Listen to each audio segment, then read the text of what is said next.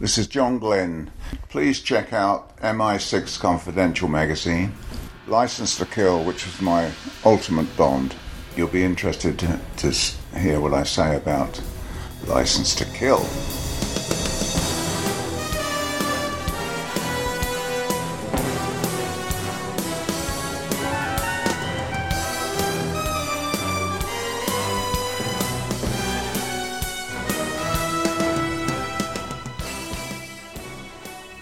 Welcome to James Bond and Friends. Uh, this week we are doing a focused episode on the 1989 Timothy Dalton movie License to Kill, which has an interesting history and also an interesting place in fandom.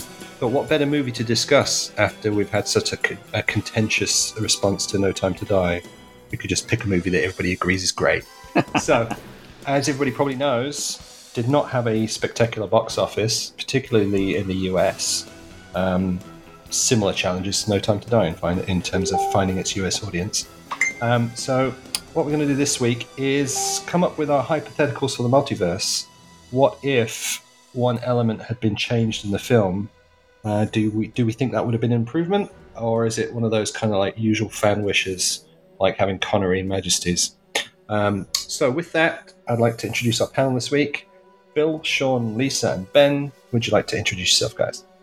Hey there, this is Phil Nobile Jr., editor in chief of Fangoria magazine, sometime contributor to MI6 Confidential. Hello, I'm Sean Longmore. I'm a graphic designer and artist, and sometimes I do Bond postery stuff. I'm Dr. Lisa Funnell. I'm a university professor, award winning author, and podcaster who specializes in gender in James Bond and other action films. Hello, uh, this is Ben Williams. I write for mi6hq.com and the magazine MI6 Confidential. All right, thanks, guys. So, uh, as nobody else wanted to go first, I'm going to float the 1st Mhm. what if for License to Kill, um, which is what if this film had been very successful in the US? Um, it was released in a year where we had Lethal Weapon, and Batman uh, were the big films, the action films of the summer. Uh, and usually it was released in the summer. Um, usually Bond films go in the winter.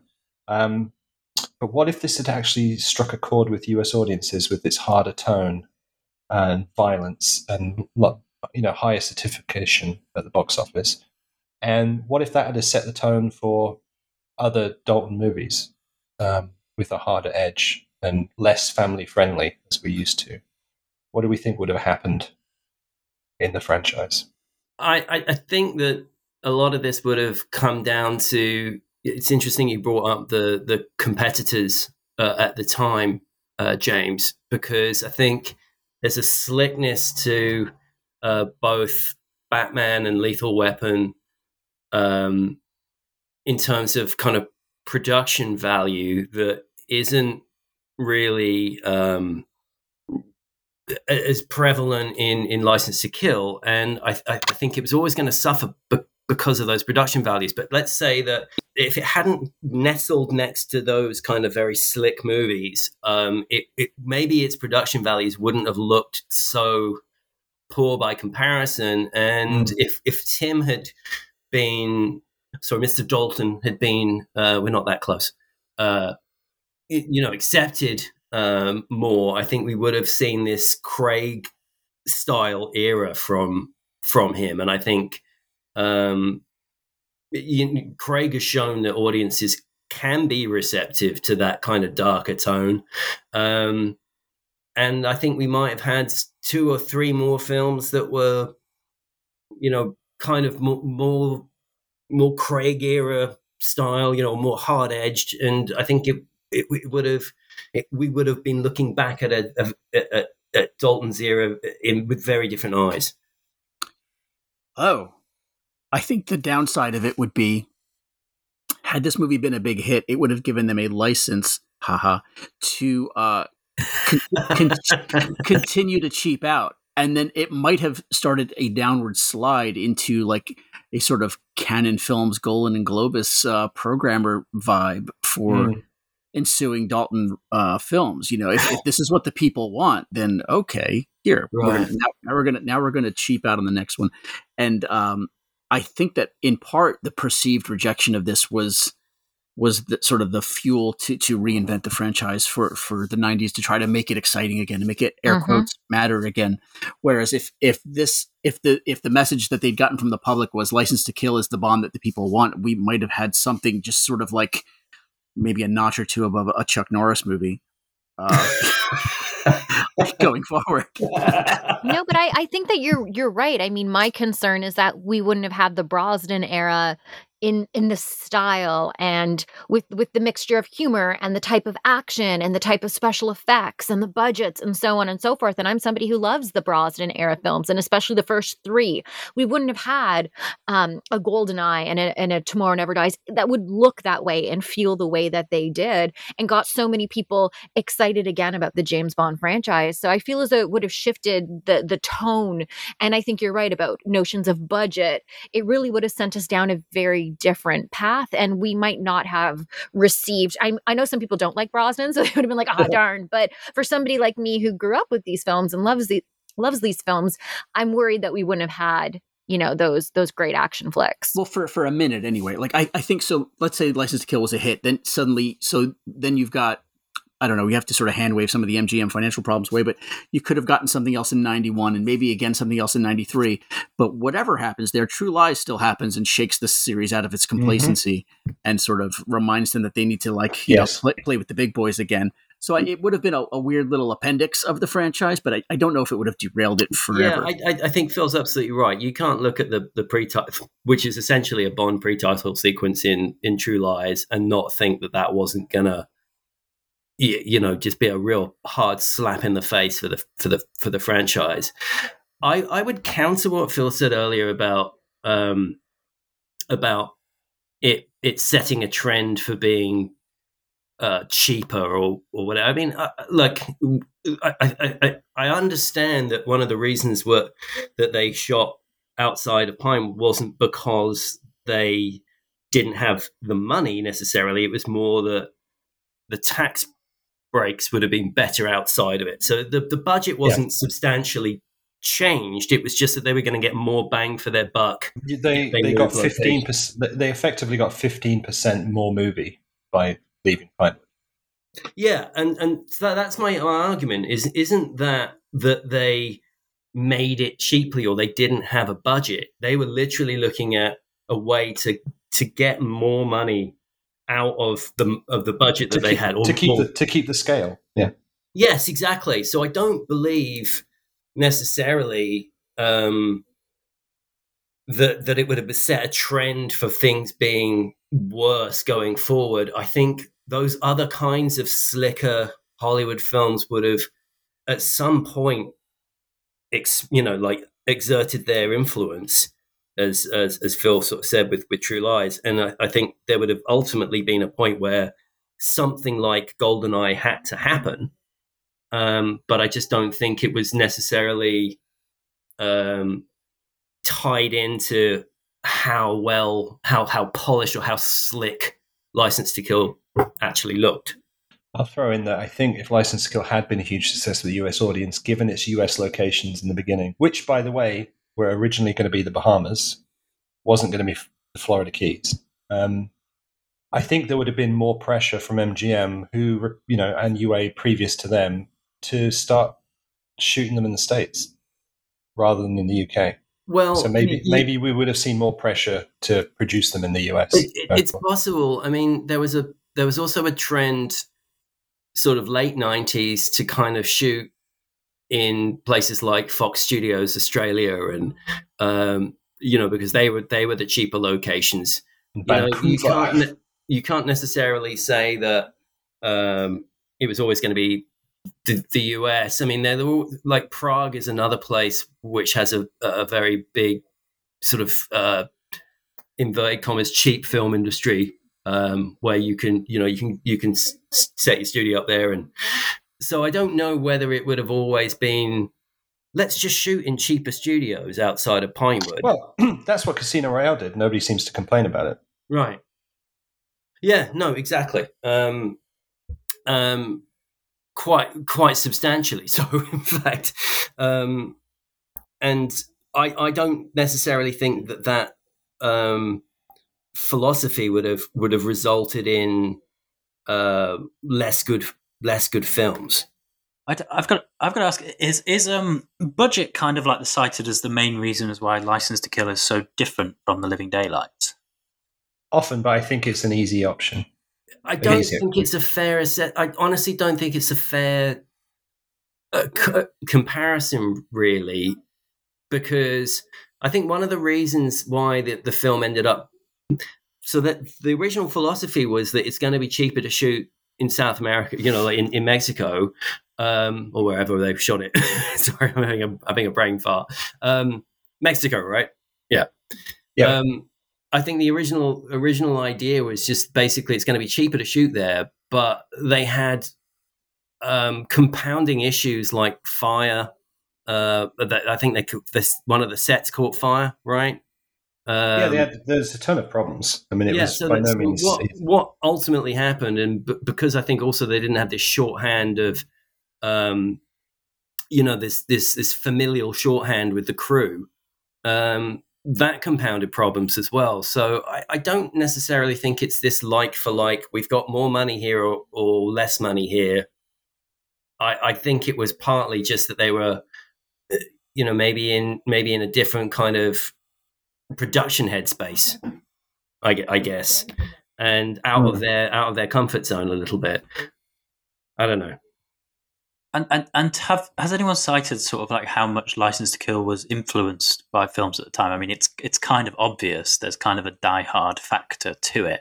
Yeah, But was I mean, even but down to the hiring of Michael Kamen, right? I mean, Mhm. that was straight out of that the, playbook. the soundtrack sounds so similar to Die Hard. Mhm. But was there was there a point in pre-production that we know of where people where Bond the Bond production crew kind of went right? We've got to be like this rather than carrying on on that kind of like because the Living Daylights kind of oozes sort of style and there's a there's a sort of richness to it that License to Kill I don't think has, but it's really strange because it's not it can't be just how it looks because the director's the same, the cinematographer's the same. So it's just really interesting to me the, the the sheer difference between those two films. Where did that where did that direction come from? Well, cinematography plays a part in that, right? So, who was the cinematographer on um, The Living Daylights? I mean, some of that It's- cinematography is just beautiful. Shaw Well, says it's the the thing- same guy. the It's uh, yeah, it's Alec Mills on both of them. Alec Mills, sorry, yeah. Yeah. So that is So- uh I, I, The I core, the core team was the same.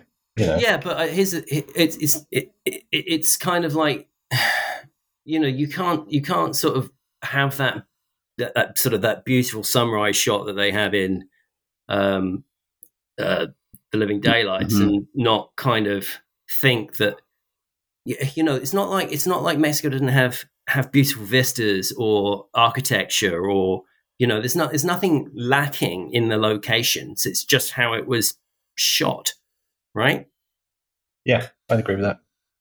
so you know you, you could you could take we we talk about production value, but really ultimately it's it's the the cinematography and the look of it and Yeah, the Um, aesthetics are completely the aesthetics. And I think there's nothing there's nothing in License to Kill that isn't isn't potentially beautiful. You know, to be shot. You know, the locations are fantastic. Even even uh, the Florida Keys. You know, it's just something we hadn't seen before in a Bond film.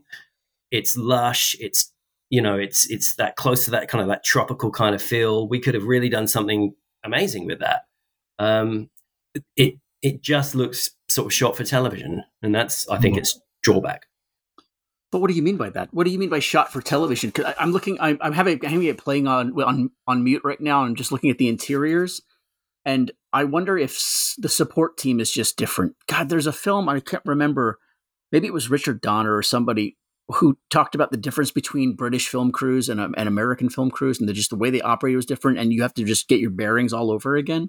Mm. And I'm and I wonder Right. if some of this uh, stuff, this stage bound stuff here in License to Kill, looks so cheap because just because of the the infrastructure that that that the crew was Yeah. working within. You know, Well, there's a previous example, um, Diamonds Are Forever, where they had a split crew between Right. UK and US, and you and that looks cheap with the. Hmm. US. No, no offense to US crews, but it looks cheaper. I mean, they're probably you know lazy, shiftless teamsters. So Yes. you know, no offense taken. well, it's because it's because they didn't get their four o'clock tea breaks. The tea break, right? Yes, that was the story, and I can't remember who was telling me that, but like they watched the crew take a tea break and they were losing their minds. It was some American director who'd been transplanted to London. It was. Uh, I hate to. I hate to bring this up, Phil, on this podcast because I never talk about this film, Uh-oh. but it was Aliens. oh, it was Cameron. That's right. Yes. yeah. Sorry to, Uh, sorry to bring it up uh, that- on the Aliens podcast. Um, but yeah, it was. Um, yeah, that he he basically was come from Corman Studio where they were used to working, you know, sixteen hour days without break, and um, yeah, he and both he and Gale Anne Hurd had some issues with the uh, with the tea lady coming in and stopping things at four o'clock. Right. promptly.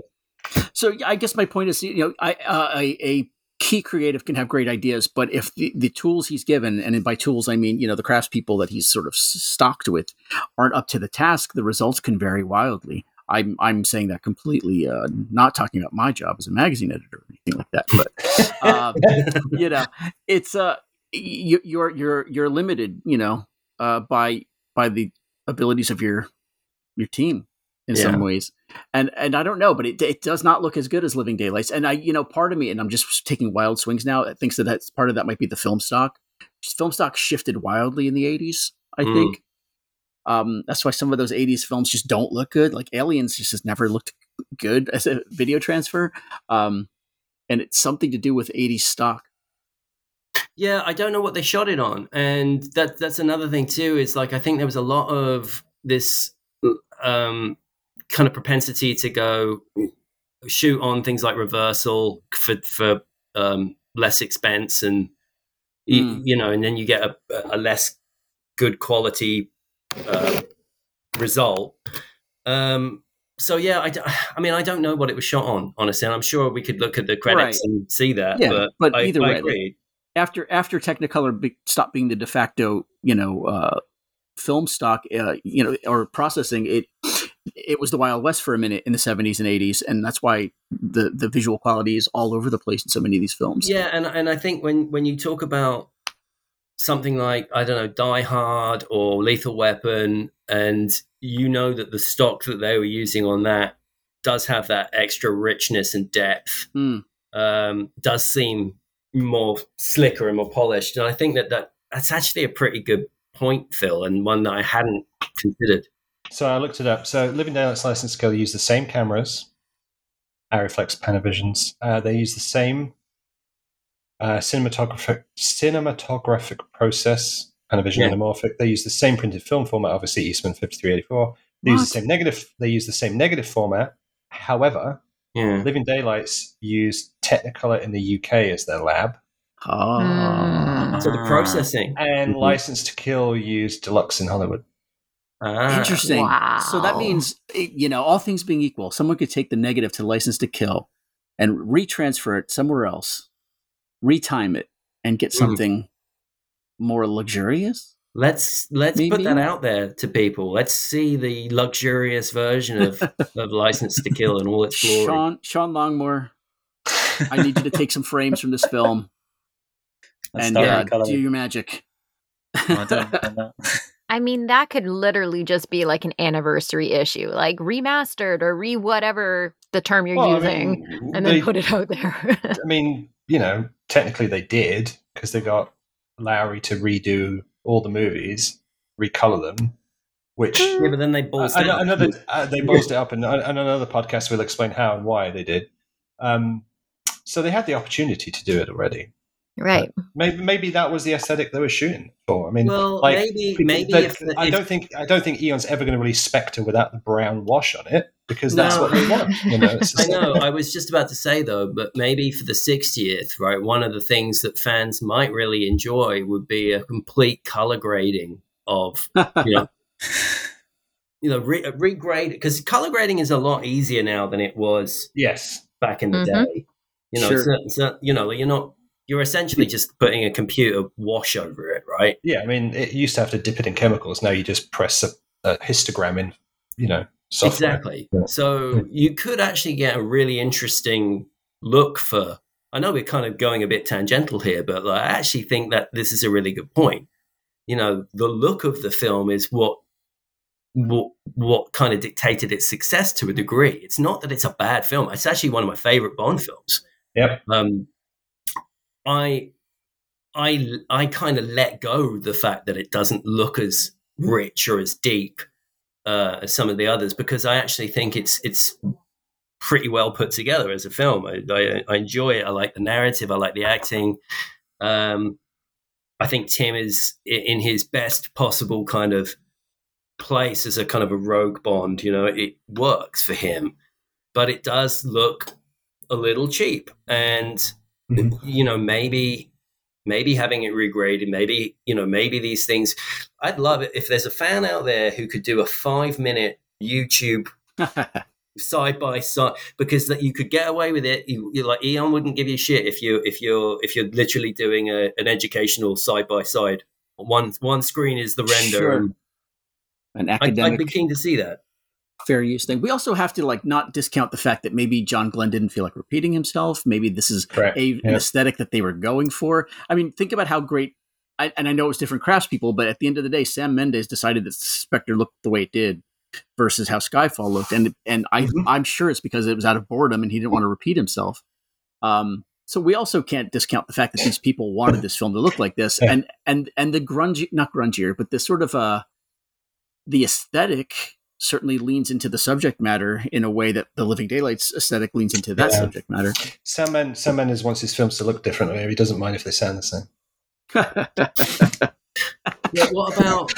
Yeah, I, I hear what you're saying, Phil. In terms of like, yeah, we've we've got a darker, grittier, more down to earth um, Mhm. narrative, right? We're dealing with we're dealing with real world kind of problems rather than say some kind of evil megalomaniac who's got Sure. a space laser. But I would I would argue that, and, and often people bring up the the Miami Vice kind of comparison to it.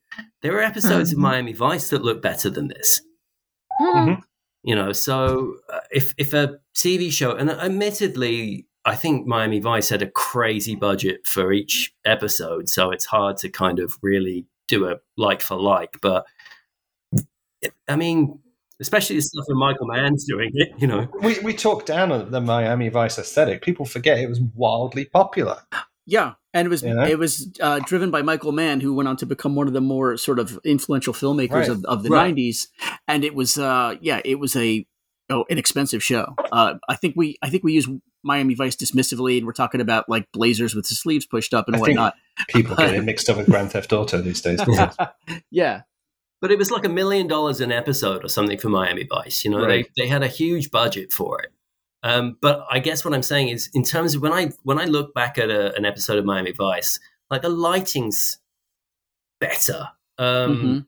i just it feels like it's just yeah it's lit better it's shot better it's the angles are like Uh, and this is not to kind of totally shit on on license to kill 'cause again I, I i think it's great but I don't know. It's there's just something about the edit or the, the the look of it. It's it's it's something like where you become less than the sum of your parts, right? yeah. Like, you know, you Yeah. put all of these Yeah. great things together, but they somehow don't work. And I, I feel like that's what License to Kill kind of suffers from is is that there's nothing really wrong with it, but when you put it all together, it doesn't work. Can I? Can we talk about like what the if they'd have continued in this vein and done a, like another harder edged Bond three with Dalton, and let's say it was released in ninety one, even if it was late ninety one, right? This was the U.S. box office for nineteen ninety one. Terminator two, number one. Robin Hood, Prince of Thieves, number two. And I'd say they're the only two action adventure movies in the top twenty. Wow. Uh, after that, you've got Home Alone, Silence the Lambs, City Slickers, Dances with Wolves, Sleeping with the Enemy, The Addams Family, Naked Gun, two and a half, and Teenage Mutant Ninja Turtles. So there wasn't a competitive landscape really for action. Yeah, hard but edge then, action movies in then it 91. feels if Phil is right, and that they they took that lead to say, "Oh, this is what the audience wants," right? And then they put out bo- like Warhead or whatever it was going to be, right, Yeah. against Terminator Two. Well, I'm saying it, wouldn't be against Terminator 2. What I'm saying is, as far as the audience demographics goes, that was probably the only movie in the top 10 that would have a lot of overlap. The rest were Yeah. comedies and spoofs and family movies. Sure. So you would have got maybe more bums on seats, but I don't Yeah. know whether or not it would have, you know, contrasting a similarly produced um, Timothy Dalton third to a Terminator 2, which is arguably, you know, it's Cameron's blue filter and all this sh- Mhm. schmick kind of uh, CGI. I think I, I wonder whether it would, how well that would have held up against it. You know, the it, it, was I, I saw a, um, a a preview screening of Terminator 2. I was really lucky to get in and see it kind of early.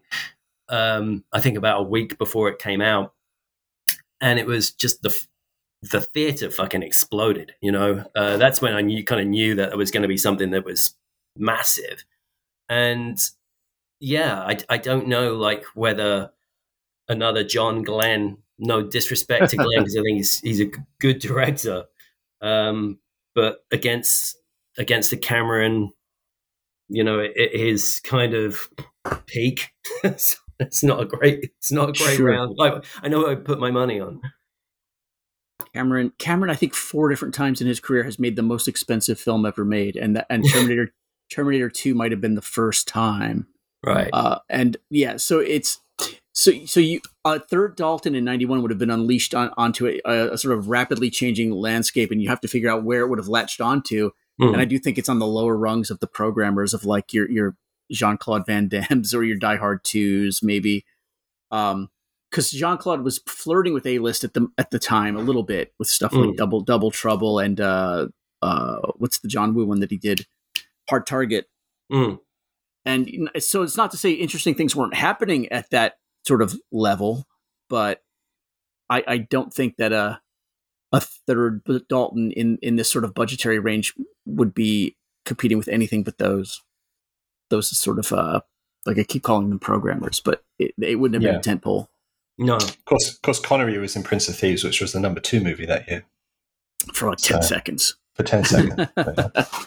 Yes, I'm Richard the Lionheart. um, All right. Next time. So topic. then we, yeah, next time we milk that one for a bit. Does anybody want to throw another what if for License to Kill?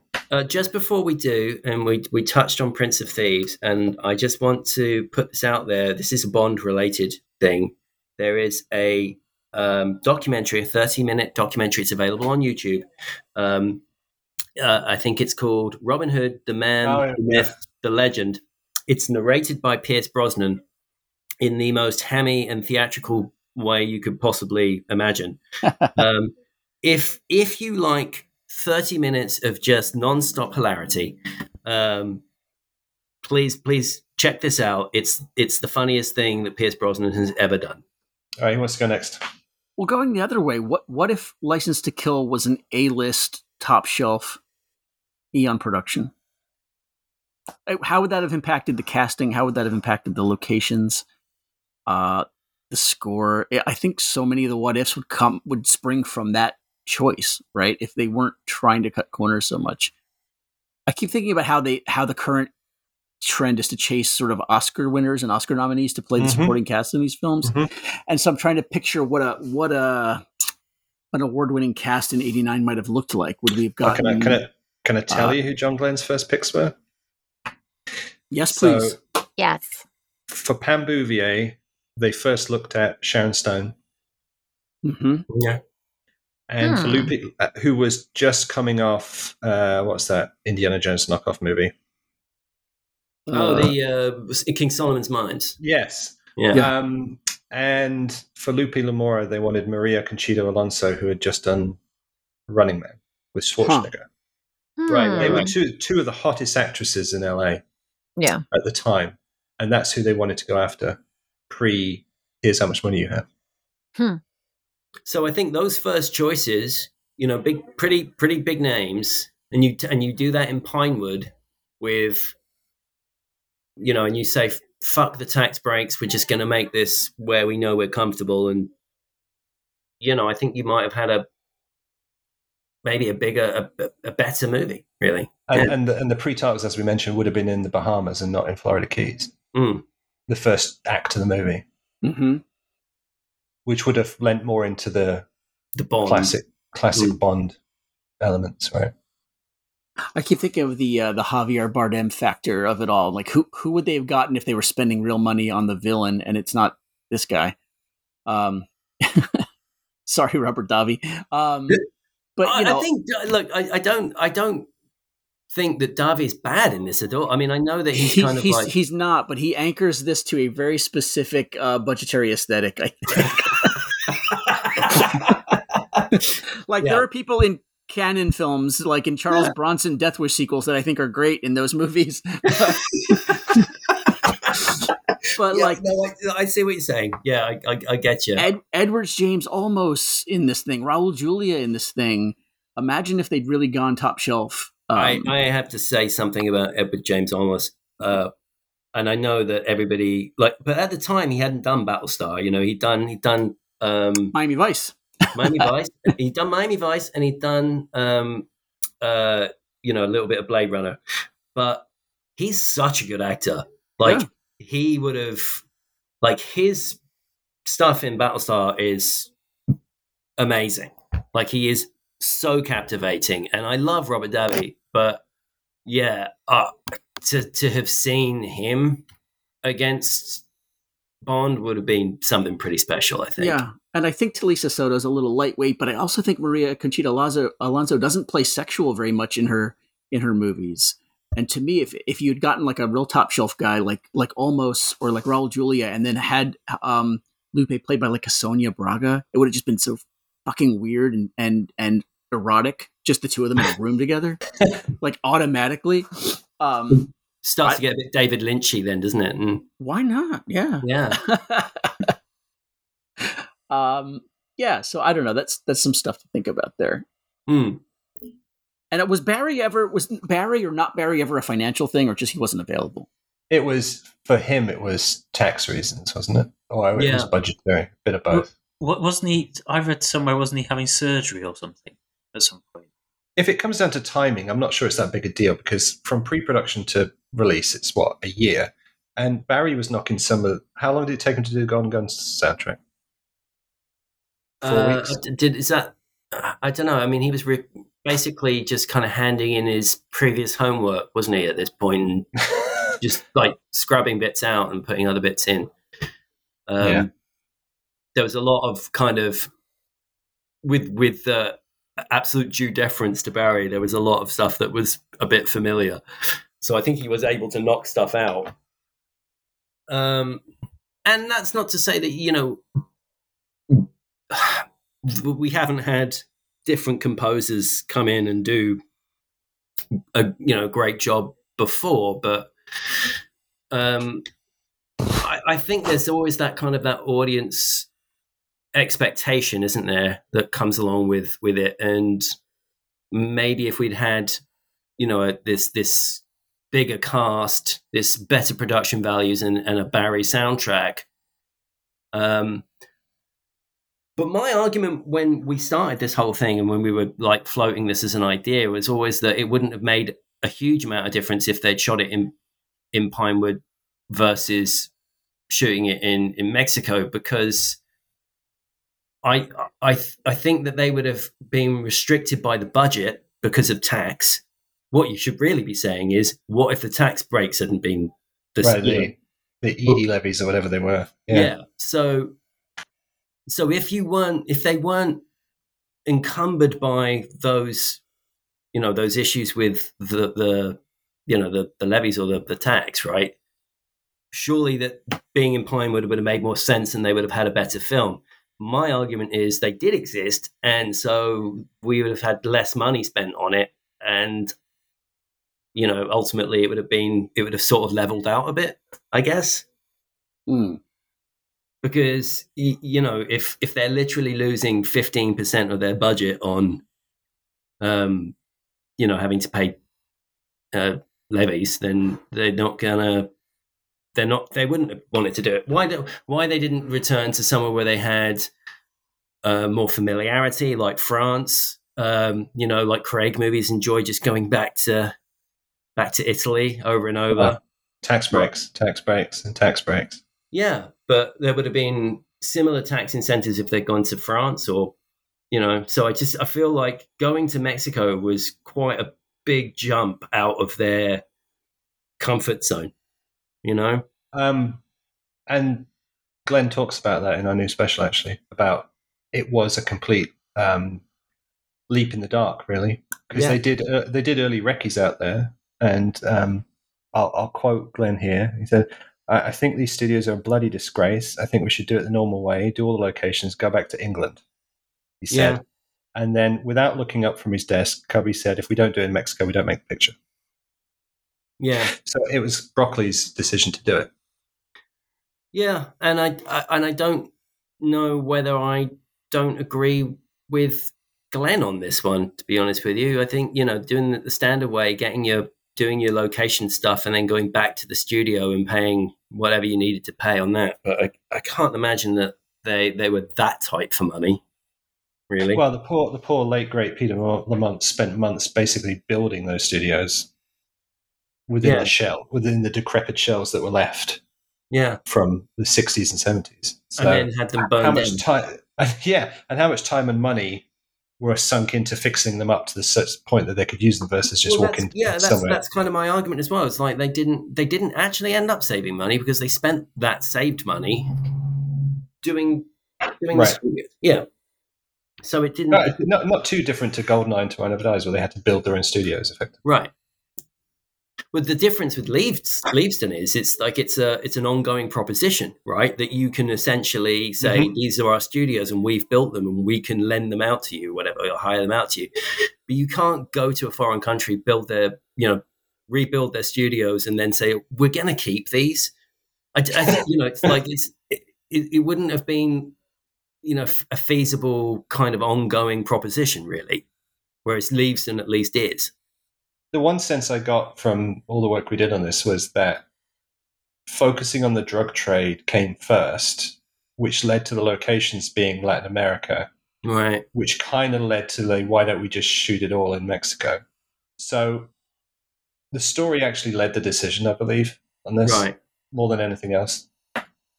It's interesting as well that they created a fictional like place for it as well, which is Well, unusual. getting getting permits to shoot in a country usually involves them seeing the script. yeah. Yep. If in the script your country doesn't look good, then No, I, I, I understand that. I think, I guess what I'm trying to say is that usually a Bond audience is going there to see, you know, yeah, they want to see action and adventure and all the rest of it, but part of it is this vicarious travel, right? Right. To, to locations. And a part of you has to feel like, oh, yeah, I- this now I know what it feels like to go to Mexico. But knowing what it feels like to go to a fictional country Mhm. isn't necessarily the same reward.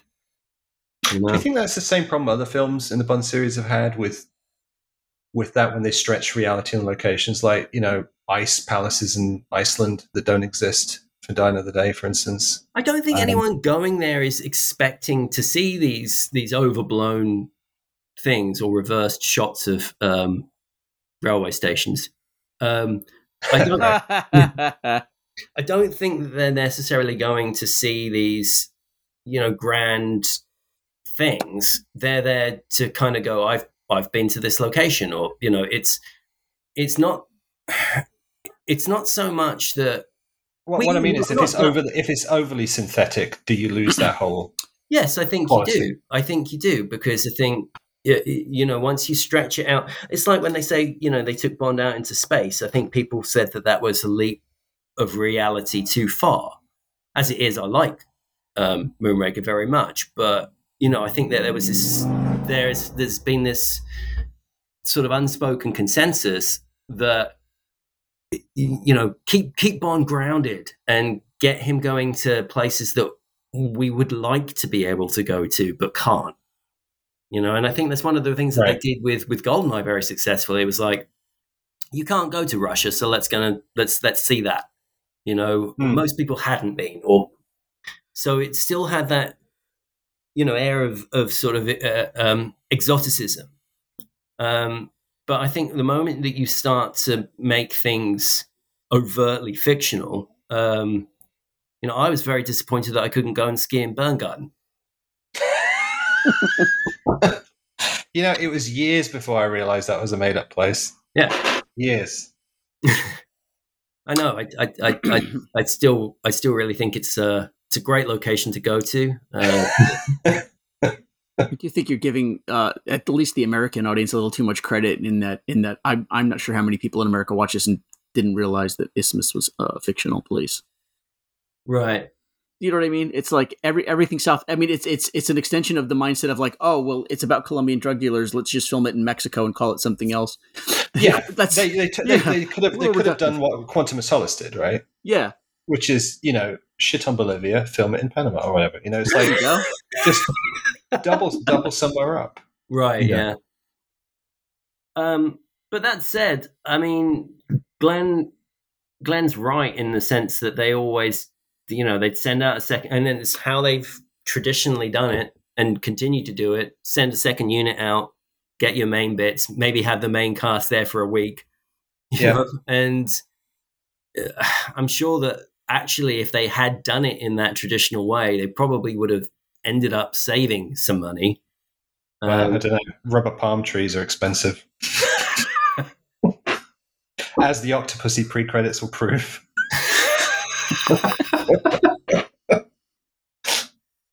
Looks a lot like Southern England. It does. It's just bad day in Cuba. Again, not Cuba. Um, yeah, I mean that. That said, though, I don't think anyone watches the pre-title credits to because it's a pre PTS, right? Like, so you you're not you're not really feeling like, oh, we're definitely in Cuba here. Maybe I don't. I, I don't know. I don't think it ruins the rest of the movie. I think the rest of the Well, movie. what, what ruins is it? What is it with Latin American locations having to be anonymous? Goldfinger pre-titles, we don't know exactly where it was. Somewhere in Latin America. Octopus Yeah. pre-titles, somewhere in Latin America. License to Kill, somewhere in Latin America. It's like, Yeah. Um, what's the only time they've actually, I guess, with Quantum of Solace is the only time they've ever really overtly said that they were in in a specific place in South America. but but they weren't. but they like and uh, Spectre. You know, like they're specifically in Mexico City. Yeah, But- the bits that the Mexican government wanted you to see. Goldfinger's not Mexico. It's not explicitly Mexico. In the script, it's mentioned where it is, but it, not in the film. Ah, okay. yeah, and I think in the in the novel, it's it's Mexico, right? Yeah, of course. Yeah. So, um, I, I but. I, yeah, I, it's it's a it's a Uh, sort of a weird blend. Brazil and Moon, but Brazil and Moon, Brazil and Moonraker is probably the only example where they've actually named and shot in the same place in Latin and that's pretty weird. Um, right?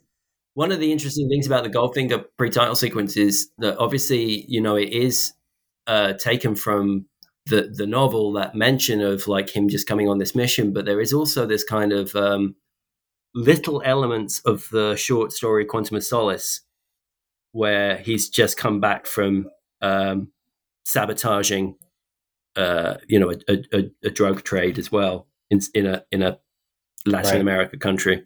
Uh, but most people don't really pick up on that, and I think so it's are we saying that License to Kill is an adaptation of the Goldfinger novels pre-title sequence? No, I'm, I'm I'm saying that uh, Goldfinger's pre-title sequence is a slight adaptation of um, Quantum of Solace. Okay. Yeah. Oh yeah. All right. So is then License to Kill an adaptation of Quantum the? Yeah. Yes, it absolutely. In fact, it just keeps going. Everything is just an adaptation. It's like, a, it's like when they used to dupe uh, video cassettes, you know, and they just have like those banks of VCRs just duping stuff, and then by the time you got it, it was just like there was no color left. That's how it. That's what happened, right? Yeah. It just they they produced the film. Somebody was somebody was duping it, and ultimately they we got the 186th copy, and that's what got out onto the cinema. It was just it was even uh, it was just like it wasn't even on film. It was just somebody had a you know an early early Betamax. jerry rigged a projector up. So we've talked about the locations and the Miami Vice overtones, which are two things you want to talk about, Lisa. So sorry they kind of got covered in other questions. But you had one about Thank- Bond's, Thanks, Bond's- guys. Yeah, you had you had you had a what if you had a what if about his motivations, right, Lisa? Oh no, I've been listening. You've had a very interesting conversation with a lot of details and I do find it interesting that uh, when it comes to the depiction of Latin America that we really don't get concrete representations and that there's a lot of assumptions and stereotypes and generalizations and that is more of a typical western Hollywood um, Western media take on it that we really don't get strong enough representation. But my one of the the big questions that I had, one of my big what ifs, also has to do with notions of representation, and it really has to do with Della.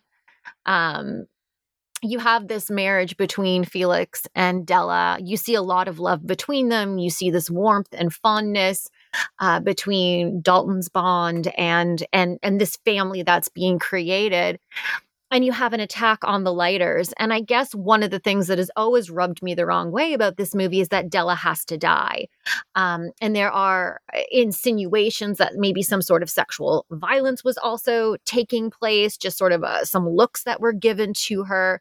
Um, but Felix Leiter survives. And I guess my big what if is what if Della didn't die? Was it really necessary to propel Bond to go on this mission. I don't like it when women are just violated for violation's sake or killed off just, you know, to create a point.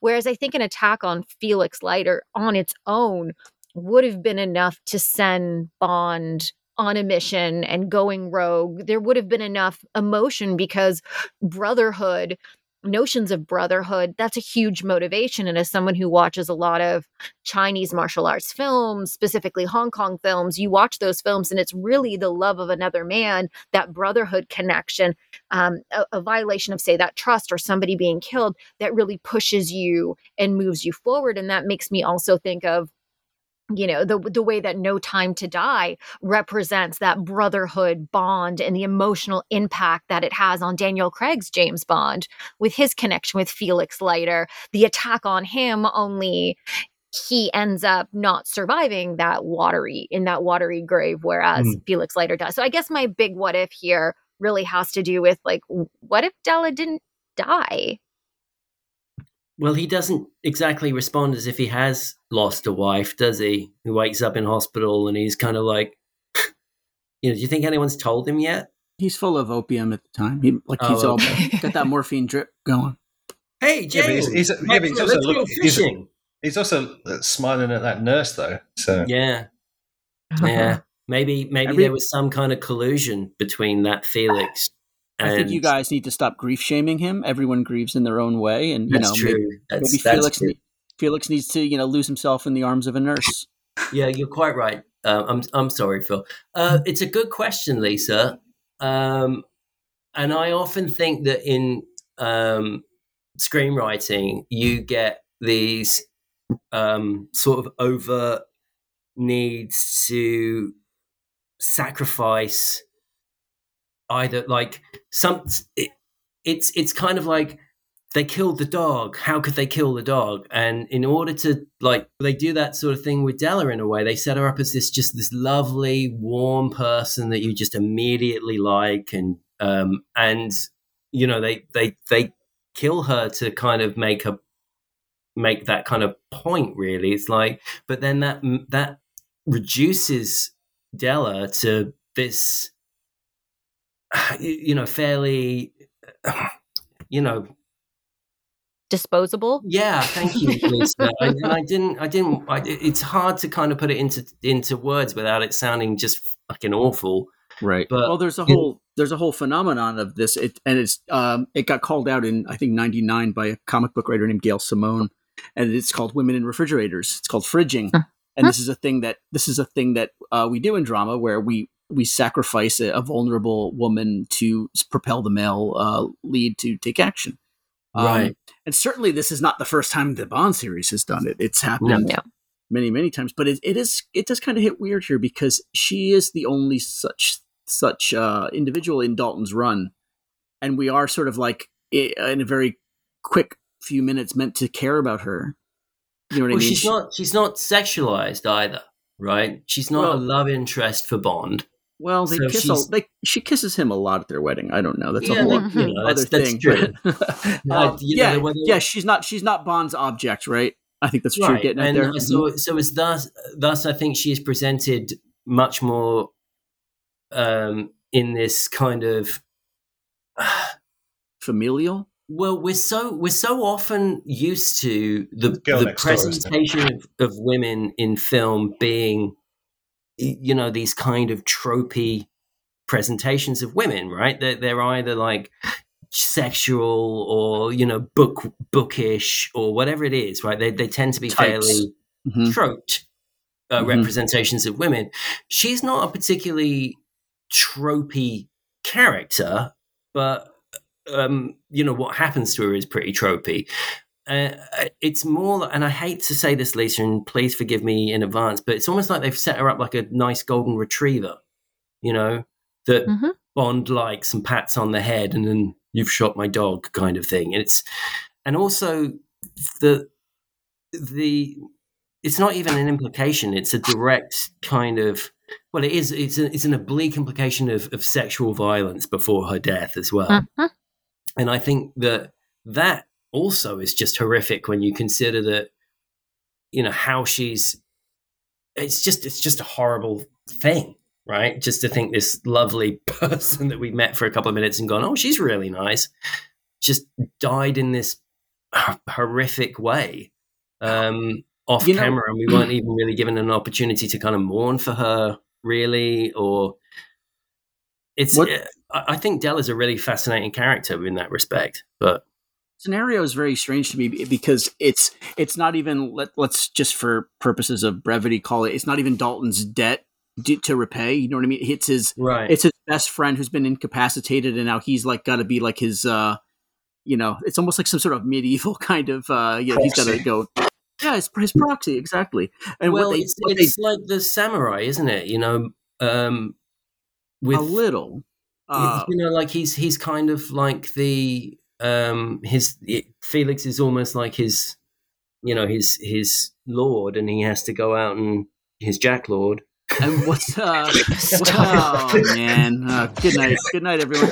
Um, what's what's left on the table though which is kind of interesting is that this could have been positioned a little bit better as like so who's bond? And what's bond's relationship to weddings and marriages? He lost his wife on their wedding day. Mhm.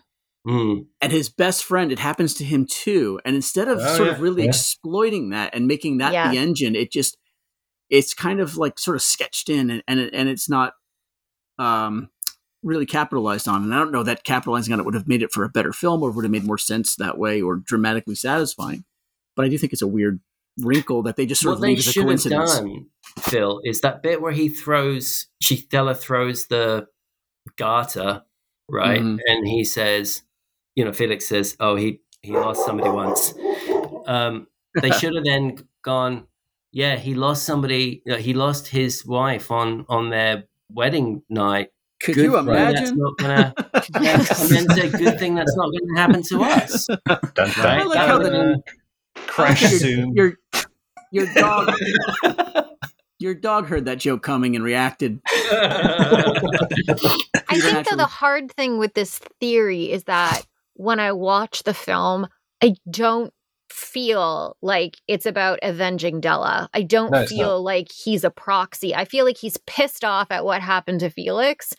And it it I, I think you're right, Phil. Like it could have been a very direct, like, you know, we are brothers. This happened to his wife. I'm going to be on a revenge. And instead, it just becomes, you know, Bond's got two women. And, you know, it just goes down a, a totally different yeah path. And it becomes more about Lupe Lamora being um victimized and being in a bad relationship right Yeah. that becomes more of the focal point than the abuse and the sexual violence that della endured before she died like all of that is so horrific and it's glazed over and it's just it's there and i'm just like it didn't here's my thing it didn't need to be there right it would have been great if he just would have been kidnapped and she found him and then she's like, "Oh my god, what happened to Felix?" And then Bond walks in. Like it wasn't actually a necessary component because Bond would have gone on that mission to avenge he- Felix Mhm. anyways. So he'd have done Right. it anyway. What, Yeah. what? What? Let me ask you this, Lisa. Would you have prefer like? So you're saying you could you could remove it and have the film pretty much as it is Mhm. anyway. How would you feel about r- retaining it but making it more the focus. I think either one would have made like first of all, I mean, I my my preference is stop showing using mm-hmm. that as a as a plot point, Right. right? Yeah. Whether it's the victimize, whether it's usually it's basically utilizing the victimization of women to either embolden men or strengthen women, and I feel like it's a trope that it, it we just need to stop doing that. Yeah. So I would prefer the other route, but if it is going to be included, make it mean something because Right. it really doesn't mean anything other than like a shocking moment, and we're supposed to make this connection in our head that Bond was once married and you know that that it's unsustainable and stuff but even at the ending when he has the lighter and he's blowing up the guy like i don't think he's doing that for della he doesn't say for della you know what i mean i would have been like oh we're circling back it just it always felt like it was for felix and yeah, Yeah. So my, my theory on this, Lisa, is it wasn't it wasn't relevant to the plot really, because as you say, um, Bond would have gone on this anyway. I honestly Mhm. think it was for the audience. Because within the first 15 minutes of License to Go, you've got Lupe getting whipped, a guy's heart getting cut out, and then she gets raped and murdered. And that's going to have people sitting straight in their seats like, this is not my dad's Bond film. Mm. And I Mhm. think it was mostly for shock value to Do you set think the when they had Victor in the corner with a glass of wine, just going, double taking, looking at the bottle. But I honestly think it was to set the tone for the film, to get people in that groove of, oh, this is not a regular Bond movie now. We're, we're setting the bar somewhere else really early in the film so that you're, you know, in, in in that sense, though, does it come along a little bit too early? Because it, it is it, it's cruel, and it's kind of the first time really that we see in Bond as a franchise. I'm thinking of it. It's, someone might be able to correct me that we see sort of a real act of cruelty towards an innocent person. Typically, people or characters that we see stuff like this happen to in Bond are in some way involved in the plot or in some way involved in having a vendetta against the villain or have helped Bond or something like that. This is Della is completely removed from the situation. She's just she's just a Al- al- normal also, woman. nobody, yeah, nobody, Um, but- but, but sure, nobody, nobody, even in even if they're involved, nobody gets Mhm. killed in It- quite. well, that's that's it. It's, it's so cruel, and it's it's Mhm. so early on in the film as well. And it comes back to if you look at the film in sort of if you looked at the film as a line of story beats, this is it's so heightened so straight away and so early on that everything after it kind of feels a little bit numb, and it kind of Mm. doesn't hold the same weight to it. And that's I don't know if that's why there's some disconnection between that and the rest of the story. Is that it's just so much so early that I'm not, I'm not saying I- I it's think it's justified, and I'm not saying it should be there. But i i if it was later on in the film, would it have carried extra weight to then be a Hmm. story beat to motivate Bond to then get revenge and kill Sanchez?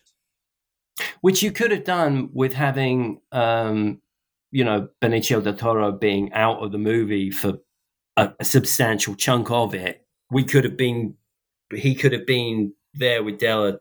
Do you know what I mean? Like that Mhm. could have been the the the, the B B plot, and you you know we could have we could have seen that. But I I sort of feel in a way that I'm glad that they didn't film it.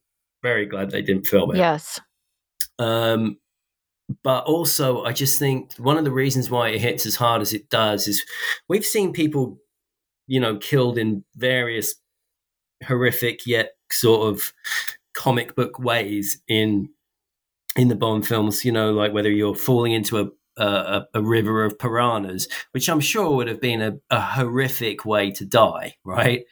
But you know, there's something about the fact that it is you know re- a real death you know like this this thing actually happens to women and uh and and the and also the kind of the way that they didn't show it kind of shows that they they had a long conversation about what do we what can we show here? You can show somebody being eaten by a shark but you you can't really show that. And i think it's this you know this i think it connects with an audience in a way because it's it's grim and real and cruel rather than being fantastical and you know there's a huge difference between you know, a, a woman being violently raped and murdered and a and a guy being plunged into a shark pool with a suitcase full of money you know there's right. you know there is a disconnect there I, I, I kind of, I've kind of got a question that um, a what if that sort of carries on from this. I've been while I've been listening to you guys, I've thought of a few, um, but that ties on from this. And that, so, how? What if License to Kill wasn't a fifteen? Here Yeah. in the UK, it was the first James Bond film to be a fifteen. It was the first James Bond film to have that age barrier on it. Um, Mm. It's obviously a very conscious decision. What if they'd not done that? So, for context, have they all been 15 cents?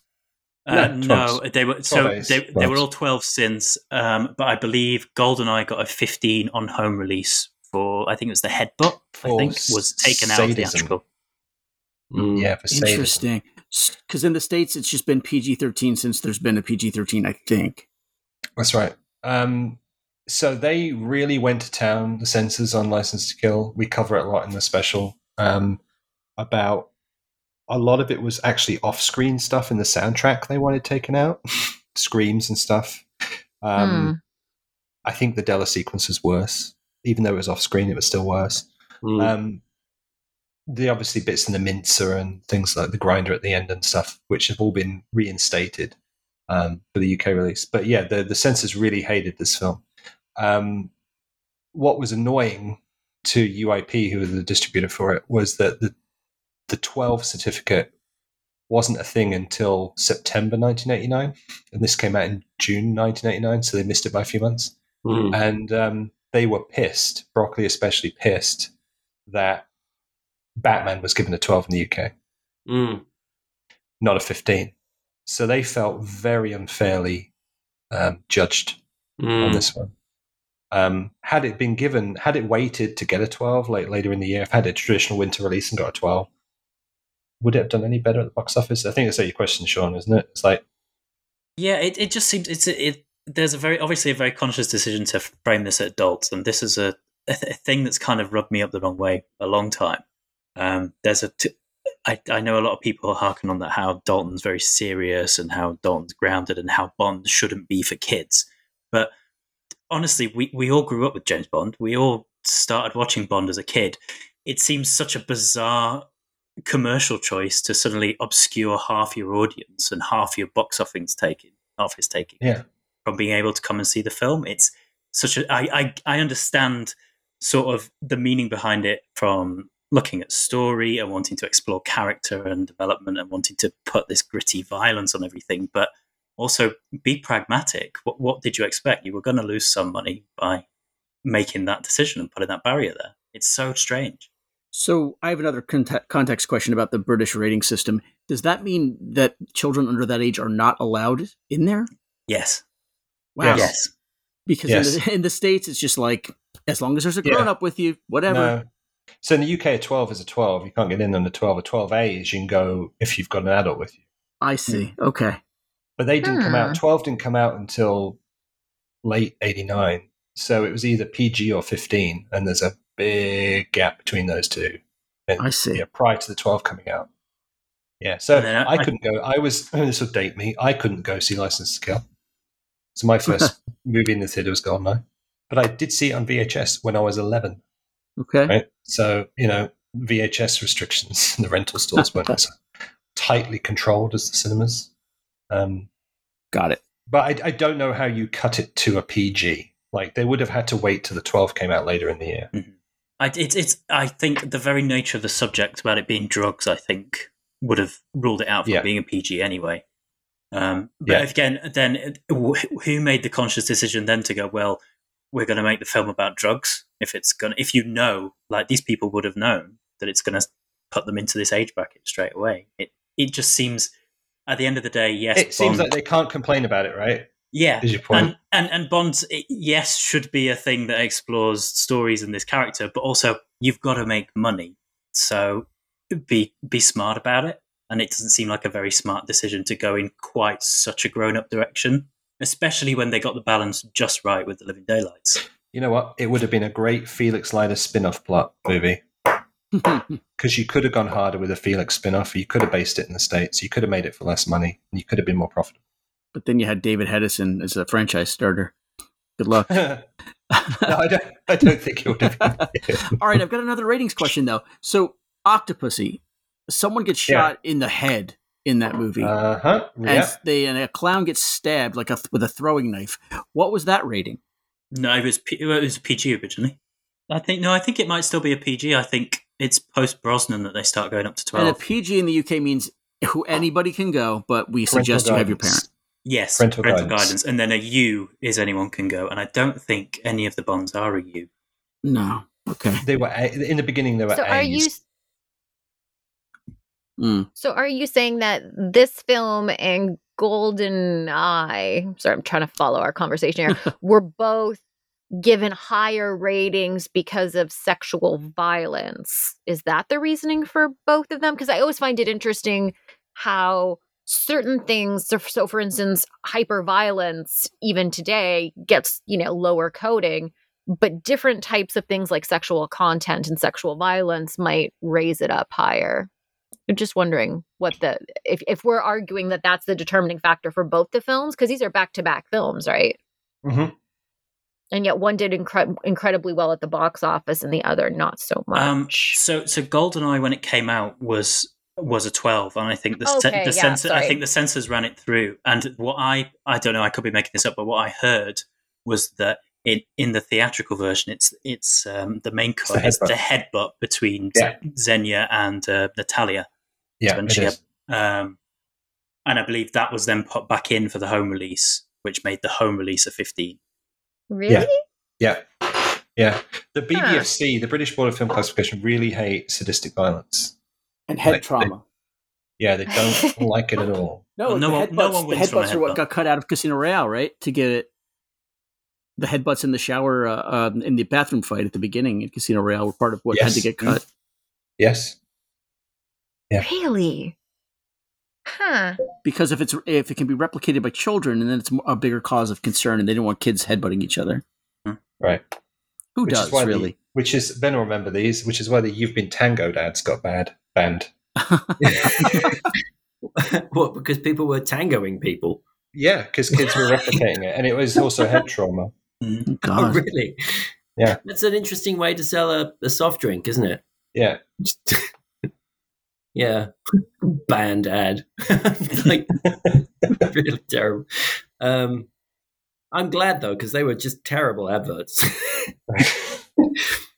So I think your point, Sean, is like they they they cast their own fate by their story choice, right? Yeah, I, Is that what I you're trying to say? yeah, just why it's always baffled me as a decision. I like, I love License to Kill. I think it's really, it's really good. It's really strong, but I, I don't, I don't like this sort of framing that Bond shouldn't be for kids and Bond shouldn't be for families. Like, yes, it should. That's part of your audience. Get new audience into Bond, and Right. that's how you make the franchise sustainable.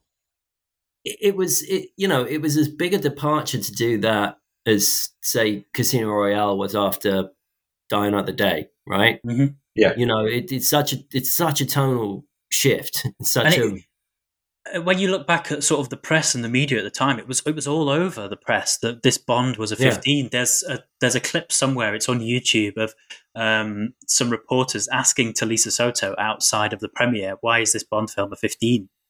Yeah, Like it made it that far. It made it onto the headline news. Yeah. Um, so was was it in some way just kind of a publicity stunt? did, did, did they ask Idris Elba what he thought? he, he wasn't old enough to get in, was he? Um, They they waited for blah, blah. Goldeneye. They wait they waited for Goldeneye, didn't they? Yeah. Uh, no, I was just going to say, since we were on the Idris Elba thing, maybe this ties into my other question: is what if um, Brosnan had done The Living Daylights and then gone on to do License to Kill? This film, like, I, I don't think License to Kill would have happened.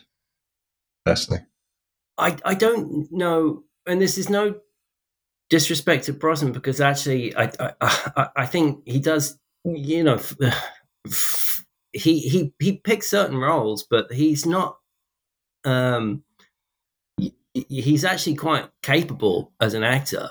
Um, so, so to sort of feel like he wouldn't be able to, you know, I, I don't mean he wouldn't be able to do it. I just don't think it would have come from him to push the character into that direction. no, I, I Especially if you watch that Robin Hood thing, which he shot just after License to Kill came out.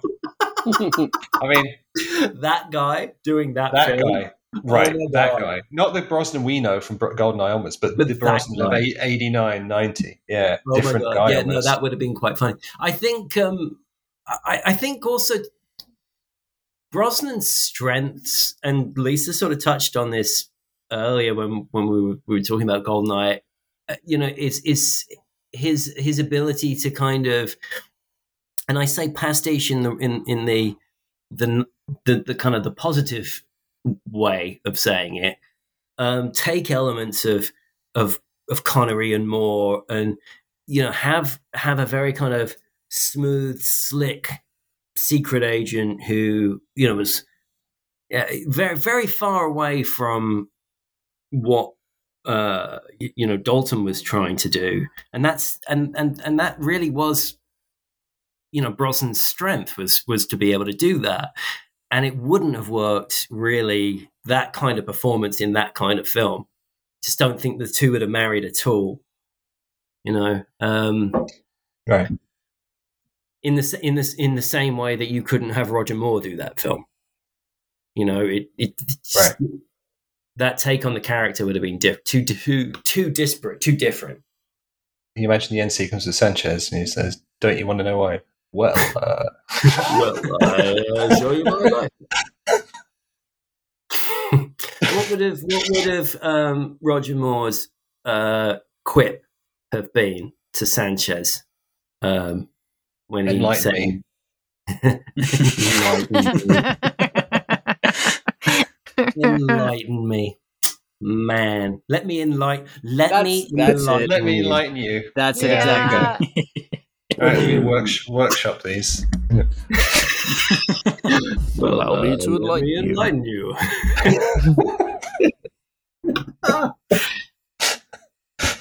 Uh, Um, yeah. So, uh, so I'm interested. Was was the Living Daylights written with Brosnan in mind? Mm.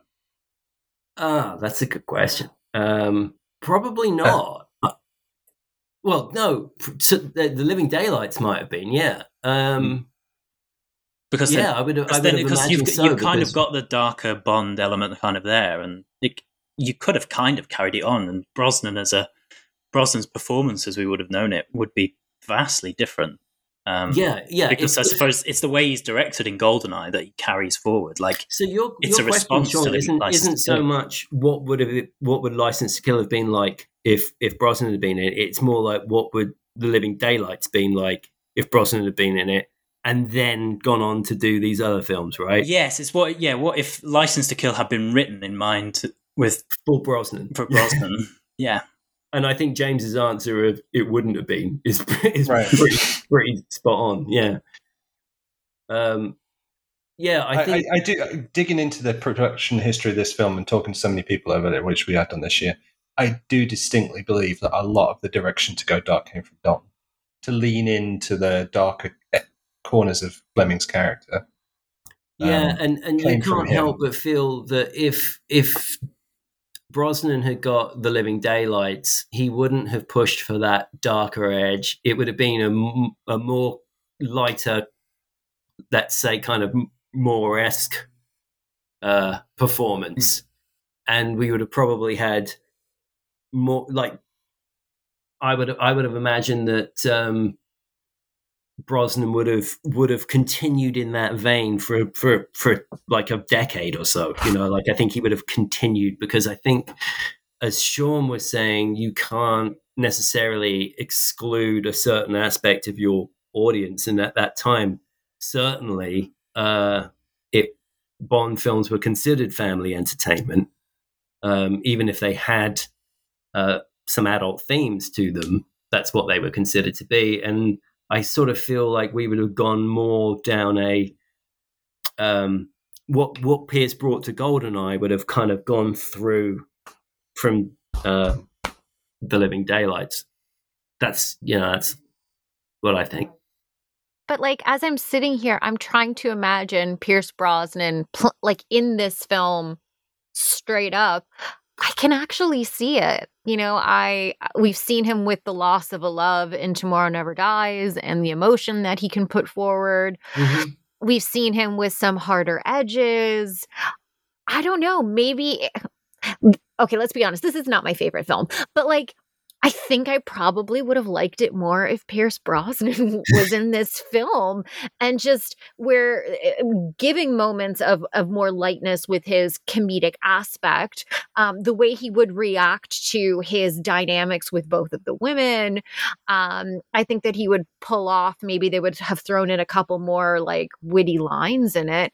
But I, I don't know. I can see him. Maybe I don't know. Maybe it's what I'm drinking, but I can Mhm. see him really like on screen and in these scenes and just really attracting attention but that also has to do with you know my my my preference for Brosnan but I think he probably could have pulled it off I don't, I don't doubt, for yeah, Lisa, I don't doubt that he's not capable of doing a film like this. That's not my my contention at all. I think I've seen him do some really good stuff outside of, of Bond as well.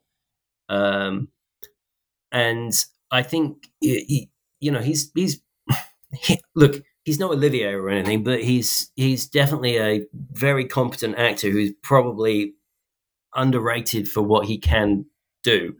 Mhm. Um, it's just that you know, like like a lot of good-looking and athletic kind of men, you know, the actors, leading men, he tends to pick those kind of easier leading roles.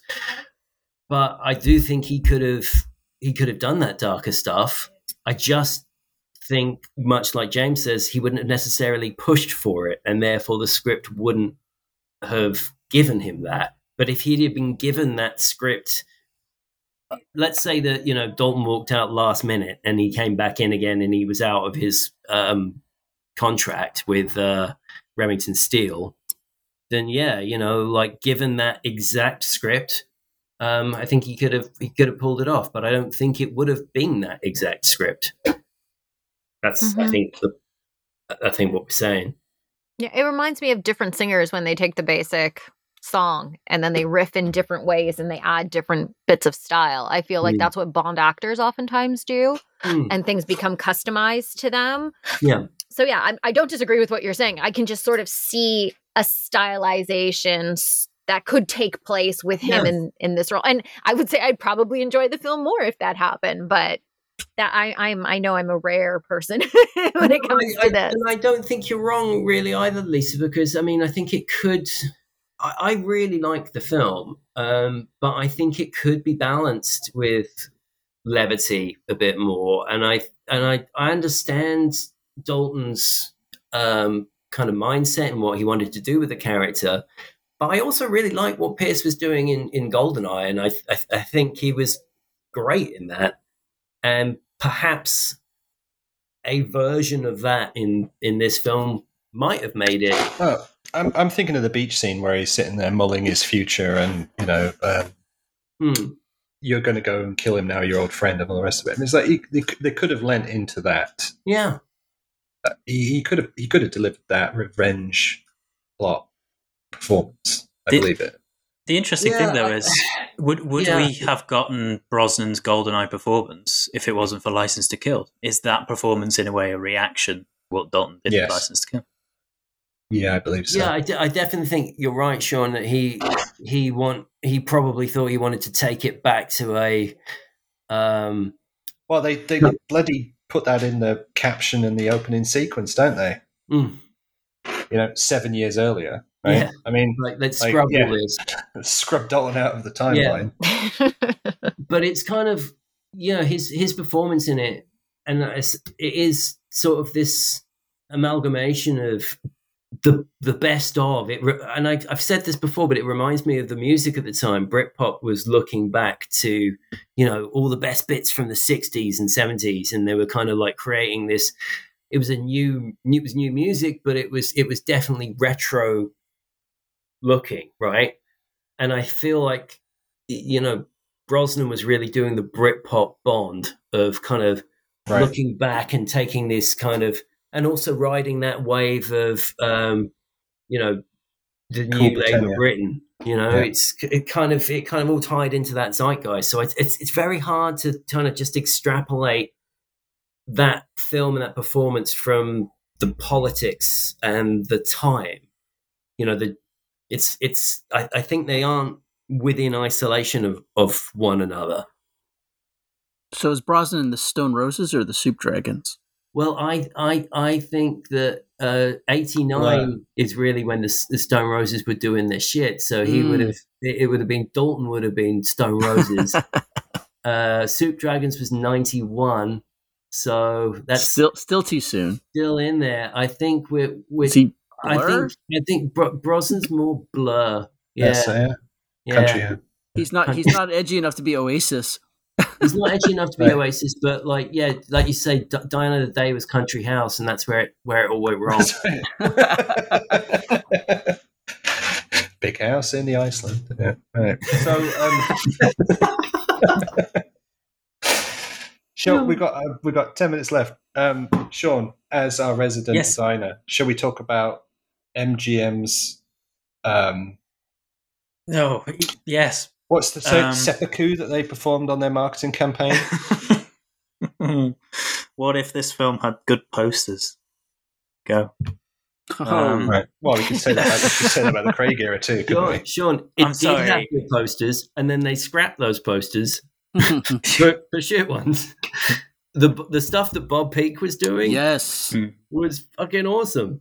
Um, you know that that that I'm thinking of that red one where the, you know like just that, that Yep. kind of It still says, re- impression. still says revoked on it. I think. Right. Yeah, because so because th- that was when the film was still called license uh, license revoked, and yeah, so instead of just retaining that artwork and then slapping another title on it, which I think would have been maybe the, the smarter thing to Which, do. let's let's be honest, whole that's happened a lot lately, hasn't it? What do you mean? It's not, it's But, not like um, they have a rule against it. no, yeah, Sure. but yeah, it's it's it's it's it's really sad that like the the the actual story of how this the, the the campaign started out and the artwork that they originally had and what they ended up with. I think what they ended up doing was something like that w- was approved like a week beforehand or something. It was It it, was. was. to the wire. You know, it, it was, and it was really. They did so many different iterations of uh, of, of uh, even even the um, the photo calls were were awful. You know, they had um, they they had uh, Timothy Dalton kind of sitting down, but it looked like he was standing up, so he just looked like he was about five foot, and it was weird. which is very They, weird. they, they, they lit, Keith Hamshere told us they literally spun him around on an office chair. yeah. Well, definitely, yeah. So I don't. I mean, I'll I'll let Sean take on the the actual artistic side of it, but the but the story behind how they went from having quite a cool poster to an absolutely rubbish one is is quite interesting. There, there's just there's so much to dissect with these posters. Like you could you could do a, po- a podcast on them themselves, um, just with how it every choice just seems really strange, um, and in a, it's kind of different to how the posters are now. The posters now I get. Like I get why we have this just minimal character shots. We're focusing, we're selling Craig, we're selling Craig to the mums who are just going to look at the poster and go, "Oh, that's Daniel Craig. I'm going to go see that." I get it these posters are really strange because they kind of don't they don't focus on casting as an element. They don't tell you anything as a story. They're just a jumble which then you've kind of you're taking dalton and making him look less like james bond because you're putting him all in black or you're putting him in a very And making him tiny is is making as well. tiny he's very very very overly airbrushed which i kind of was i guess was a thing. Digital airbrushing was a thing peaking sort of Mhm. coming into play in the late 80s it, it, it's all just it's all just really odd. And i can kind of see particularly with the blue one which i think was the standard over here in the uk the us one was the us one is slightly better um, in that you've kind you've got Sanchez the Sanchez's face in the background in a load of fire, and then Bond in the middle, and that's kind of cool. And then there's just a photo of um, Carey Lowell and Talisa Soto slapped in the middle of it, Oh, which is it's just like it's literally just put there in a box. It's I, and I, it, it's just so strange. It they don't they don't work. The blue one, you, I don't know where my eye needs to go at all. Right. But then when you but then when you look at it in closer detail, there is some detail because there's a little house in the background that you're never going to notice. I oh. I'm just really it really puzzles me. It's and, and I'm sorry to whoever made this, and so, somebody maybe kind of tried, or or someone was really sick to the point of they'd done that many amends. They kind of just went, "Here you go, have this." It It's- was yeah. It I I think um, James might have a PDF of uh, the article that I wrote on on the story of um, why this happened. Maybe somewhere I don't know. If you do have that, uh, James, maybe maybe send Sean a copy because Right. it's it's an interesting. It's when you read that, or or when you learn, or if you if you find out through your own means the the background as to how this went from having a pretty solid, um, you know, uh, marketing uh, direction to just unraveling horrifically within weeks of it being supposed to be out. Um, yeah, it's it's it's quite an interesting thing because then you start to realize that yeah, this was the reason why it looks like it's put together last minute by somebody who doesn't know what they're doing is because that's exactly what happened. Right. Um, and I It's- think It is That- just that- it's just so bizarre. I, I- even down to, even down to the the 007 at the back. Well, well, why not make that the 007 logo? But everyone knows. Why is it just it, it? It's kind of faded in there. You're they're coming off the back of the Living Daylights, which is one of the best and strongest marketing campaigns from all of Bond.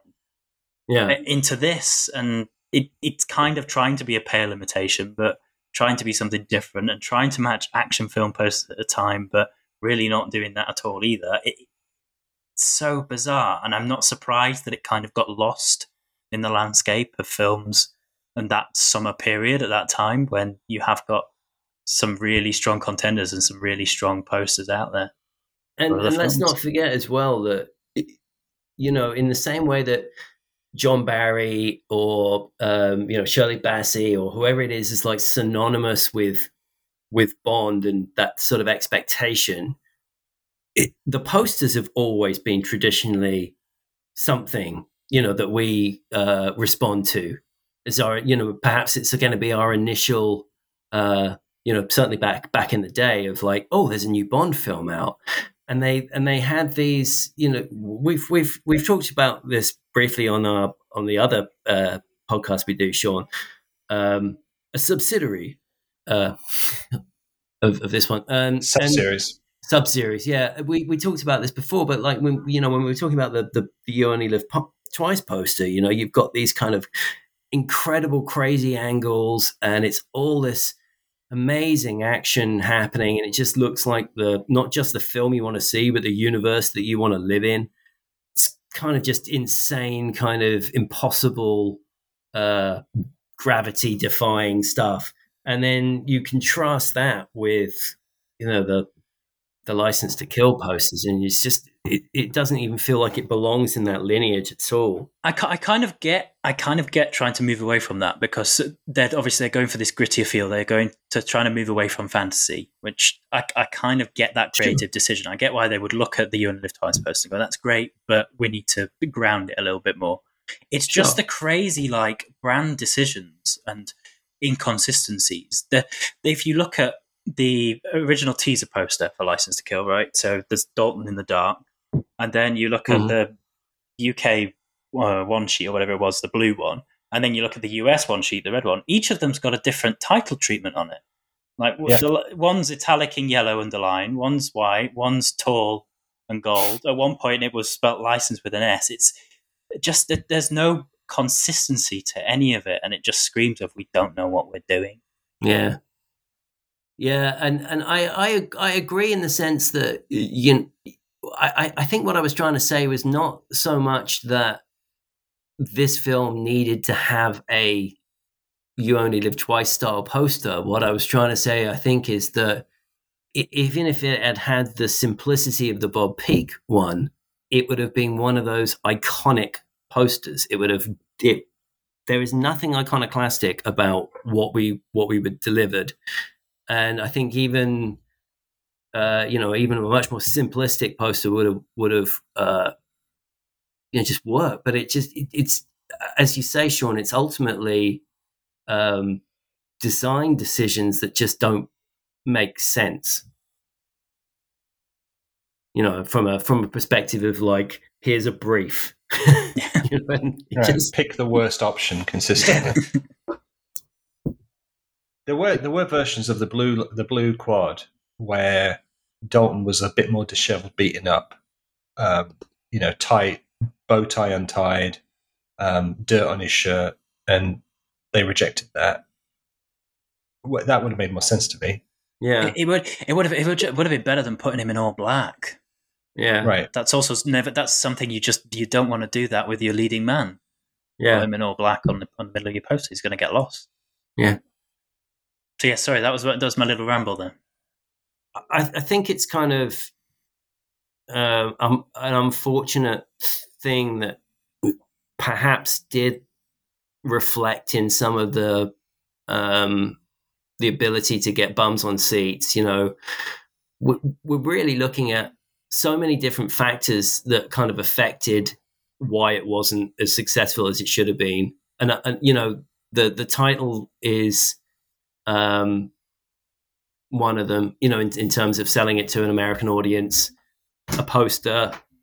Um, yeah, that they they all kind of um, they all kind of contributed, I think, to to the to how people didn't end up going. Well, I think it, it, it's probably in, in, it probably is an incredibly hard movie to make a poster for and hard movie to design for because Yeah. there's kind of no visual iconic set pieces, um, or there's that's right. there's no classic vehicles or gadgetry. One of the other Right. questions I thought of was, what if Aston Martin had been in this film? Like, there's none of that sort of iconography to pull from, so Mm. it's tricky. I, you're going to make a great point, Sean, because back in the day of early websites, we like had themed graphics per film and stuff, and icons from each film. And For Your Eyes Only and License to Kill were always the two difficult ones to do. And I always ended up using the iguana. Well, they got and, and then the truck gets used a lot as well, which is the, Yeah, as the big the action trucks and the set piece iguana when was that, that's it, really. Mhm. As far as like things to hang that your hat on, movie. Mm. And there's been some fan art that sort of leaned on the iguana. Or wait, no, it was it was a, a rejected poster. It's in the book. It's in one of the books, right? Mhm. The Yes. Taschen Archives. They sort of lean on the iguana with a necklace. That's a that's a yeah. It's really a difficult one to kind of um, market in that respect, isn't it? You know, just like you normally the things you can do with some of the, some of the the, the, the tokens and iconography of of, of Bond, um, you know, just to sell an image of a film. Um, it's a shame that License to Kill has to rely on on a on a lizard. I mean, you could go you could go super dark and just like have a you know a, a beating heart on a runway. Right. Take him out back, cut his heart out. Yikes. There's a real nice sort of Drew Struzan style uh, fan poster that uh, a guy named Mark Murphy made for License to Kill. And uh, it leans into sort of the 80s color palette of like purple and pink and stuff. And it, I, I really like it. It doesn't really reflect the movie, but I think it's a it's a really fun im- image. If you, if anyone's listening and wants to sort of search him, Yeah. yes, he, he Yeah. goes he goes by thrice champion. That's his, right. um, Yep. Accounts. He's great. I have that poster in my bedroom. It's fab. nice. Mm. Any last closing what ifs as we uh, wrap this one up? I, I have one. What if Felix Leiter died? it's a different movie. Right? Just doesn't like that. speed up that process, right? Like why why leave him? Why leave him there to say anything? Wouldn't it have been- been just easier just to kill him? I, Because And I, think it. we're we're still in the Cubby Broccoli is the producer era where Mhm. there are some things are sacred and killing off one of your routine characters is not. well, did that con- Okay. did that conversation happen, or was it always just we're taking it from Live and Let Die the book? Well, It, that's it was it was using the live and let die sequence. Yeah. that, that's that's the thing, isn't it? Because in if you're gonna if you're gonna try and keep it tight to Fleming canon, then he does live. You know, he Right. you know he's he, he he survives it in the book. So I don't know. Would it have changed the story though, Lisa? I, I, I- I don't think so. No. He still would have gone out for revenge. He still would have flicked the lighter over. He still would have enlightened Sanchez. But then Yeah. but then Felix wouldn't have met his next wife, who, who was the nurse who helped him through his recovery. Um, the fact that she was 19, really, she was quite mature for her age. And um, I'm sorry, I don't know where I'm going with this. Well, what if Yeah, Moneypenny had been in the movie for more than 33 seconds? Um, I was surprised to find out that they built that set for her in Mexico and flew her out for it. wow. Wow. well, Oh, she could she could have tagged along with Q. mm, Well, Um, nowadays that would be standard, wouldn't it? Mhm. Mm. That's that is that is quite um, that is quite funny. Um, yeah, it would have been nice to have um, maybe expanded some of these roles in some some way. I mean, we've we've seen that you know what does Calvin call them, the Scooby Doo gang? Yeah. Um, you know, we've seen that that kind of works, um, and yeah, uh, with, especially with a kind of a new Moneypenny as well. Who knows? Could have done something there. Sorry, Sean. What, what, what was your thing before No, we so got? I, I, I just I have one final what if, um, and I'd, I'd be curious to hear everyone's, thought, but particularly Lisa's thoughts on this one. Um, what if Bond didn't have a romantic relationship with Pam Bouvier at the end of them? like, what if he didn't choose anyone? hmm What if they were just colleagues? What if they had a thing and then he just moved on? I, I here's the thing. I don't think that he's particularly nice to Pam Bouvier. I feel like she gets hurt a lot. Her emotions get hurt a lot over the course of the film. And so when somebody is cruel to you and then I see like, oh, and they're together, it doesn't make me feel very hopeful for the happiness for that relationship. So I think I would have been okay if he would have just walked away and It's, Pam would have been hurt, but she I mean, he was he it. was he was seconds away from playing tongue tennis with Lupe, right, just before the end. I mean, it's not like he's like, "I've only got eyes for you, Pam." Was it? You never really trust. You could never really trust him, could you? He's off on a mission. No, you. you- And for someone like Pam, who is, you know, uh, ruled by emotions, really, um, I think it's a fair assessment. Even though she's very capable and skilled, she's she's very emotional. Uh, I think she would have not enjoyed that relationship particularly. Um, I, I think she's one of my she's one of my favorite Bond girls, honestly, um, Bond women, um, and um, yeah, in in in my mind, right, in some ways, they get together and Bond doesn't go on any more missions. That's it. He's out of the service, right? That's that's the end for my bubble universe of um, Tim Dalton as Bond. You know, they he's he so so there's that she doesn't have to go through that whole sense of um what's he doing on this mission or anything he actually settles down with her in wherever sanchez's place that they got cheap Well, in, in, in the draft before the final draft, so the penultimate script, she was also a bit of a smuggler uh, on the side of being a CIA pilot. And Oh. so she wasn't as by the book straight laced. And um, the penultimate script ended with her admitting to Bond that she kept some of the money and didn't put all of it in the Wavekrest. Um, oh Plant. i like that and so she hid it in the plane. Um, so they, they kind of go off onto the sunset with the stolen money. oh i like that oh, In that's a little bit. It doesn't. That doesn't feel quite as tacked on. This it doesn't It, and did I this. like it comes out of nowhere. it makes This. sense Hmm. and it adds another it adds a nice extra dimension to her character as well that Hmm. like she's been doing this thing on the on the sly without him knowing and yeah. Yeah it gives her more agency and more interest Mhm. yeah i like that a lot otherwise it just seems like she's sitting there watching and pining right and like pick pick me, pick me, and my personal opinion is like I don't play that game. I'm like, you want to be with her, go be with her. Bye. Right, right, you know, and I would expect somebody like Pam, who does seem to have a lot of agency, that that's what she would possibly do. So I like this extra added element that she's got more layers and there's more stuff going on in her life and there's deception going on and I think that would then make it a little bit more balanced. Hey, hey, and Lisa, how about how about if like she like Bond she sees Bond with Lupe and goes, Do you know what? I'm not gonna waste my time with this guy. She leaves the party, gets in a plane, Yes. and then the, and then you just see the the, the black plastic um, you know, money box in the you know, like, you're just like, yeah. Or one of the dollar bills loosely flapping in the wind. Yes, Is straight? oh, that's my ending. Yeah. I think I, then this would probably be one of my favorite Bond films ever Right. if that was the Right. ending. Yes. Okay. Yep. I would Yes. cheer. I think there is a because we've thought of it now, Lisa. Um, Mhm. There is now a, a parallel universe where that has happened.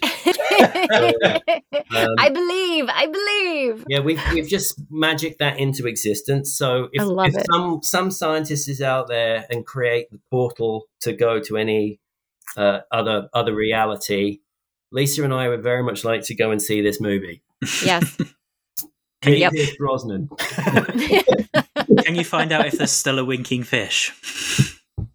Um, oh god, yeah. I mean, I, in some senses, that almost has to go on there somehow, but maybe I don't know. Well, if you would like to read more about Pam's cheeky uh, pocketing some cash exploits, um, it's on page 23 of the new John Glen License Kill special. In stores now, Ooh. mi6confidential.com. Um, This where we has go been into a more, long more plug. about it, it has. It's been a one hour, 30 minute sell. Um, and you can read more about John Glen's memories of the movie and uh, all the stuff that didn't quite happen, and some of the stuff that did but didn't get into the film too. There's cutscenes and all sorts of good stuff in there to get your teeth into, like Felix's leg.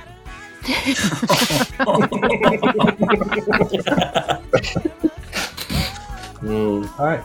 So thank you very much, Phil, Sean, Lisa, and Ben. Bye. Bye. Bye. License